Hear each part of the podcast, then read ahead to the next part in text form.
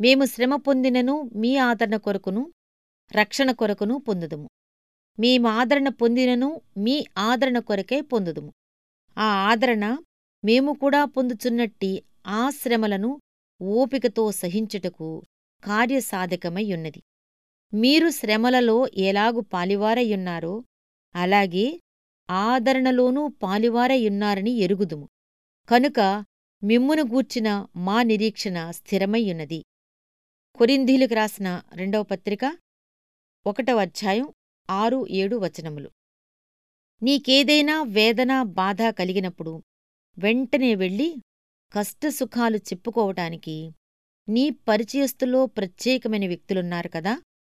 వాళ్ళెప్పుడు ఇంపైన మాటలు సేద తీర్చే మాటలు పలుకుతుంటారు. నీ అవసరానికి తగిన ఆలోచన చెప్తూ ఉంటారు.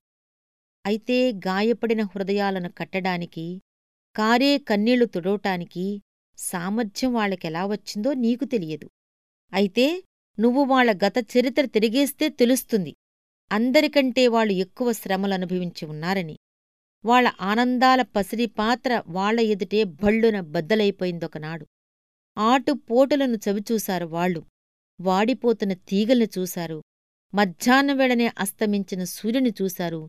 ఇదంతా వాళ్ళని ఈ విధంగా మనుషులకి ఆదరణ కారకులయ్యేలా చేయటంలో సహాయపడింది.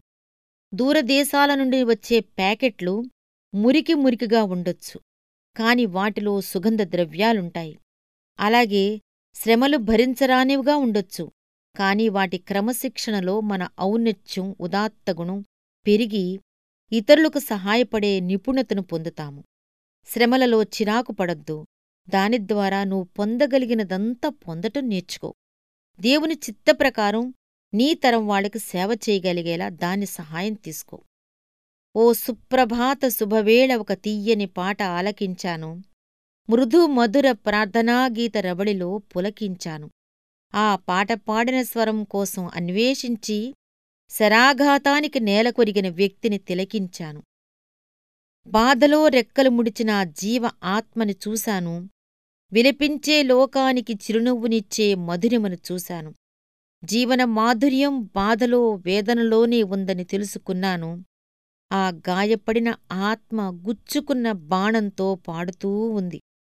తెలుసా? ప్రేమించి హింసల పాలైన మనిషి గురించి ఆ చేతులుకున్న మేకుల గురించి ప్రక్కలోని బల్లెం గురించి కొరడా దెబ్బల గురించి అపహాస్యాల గురించి ముళ్ళ కిరీటం ధరించి నీ పాపాల కోసం చనిపోవడం గురించి.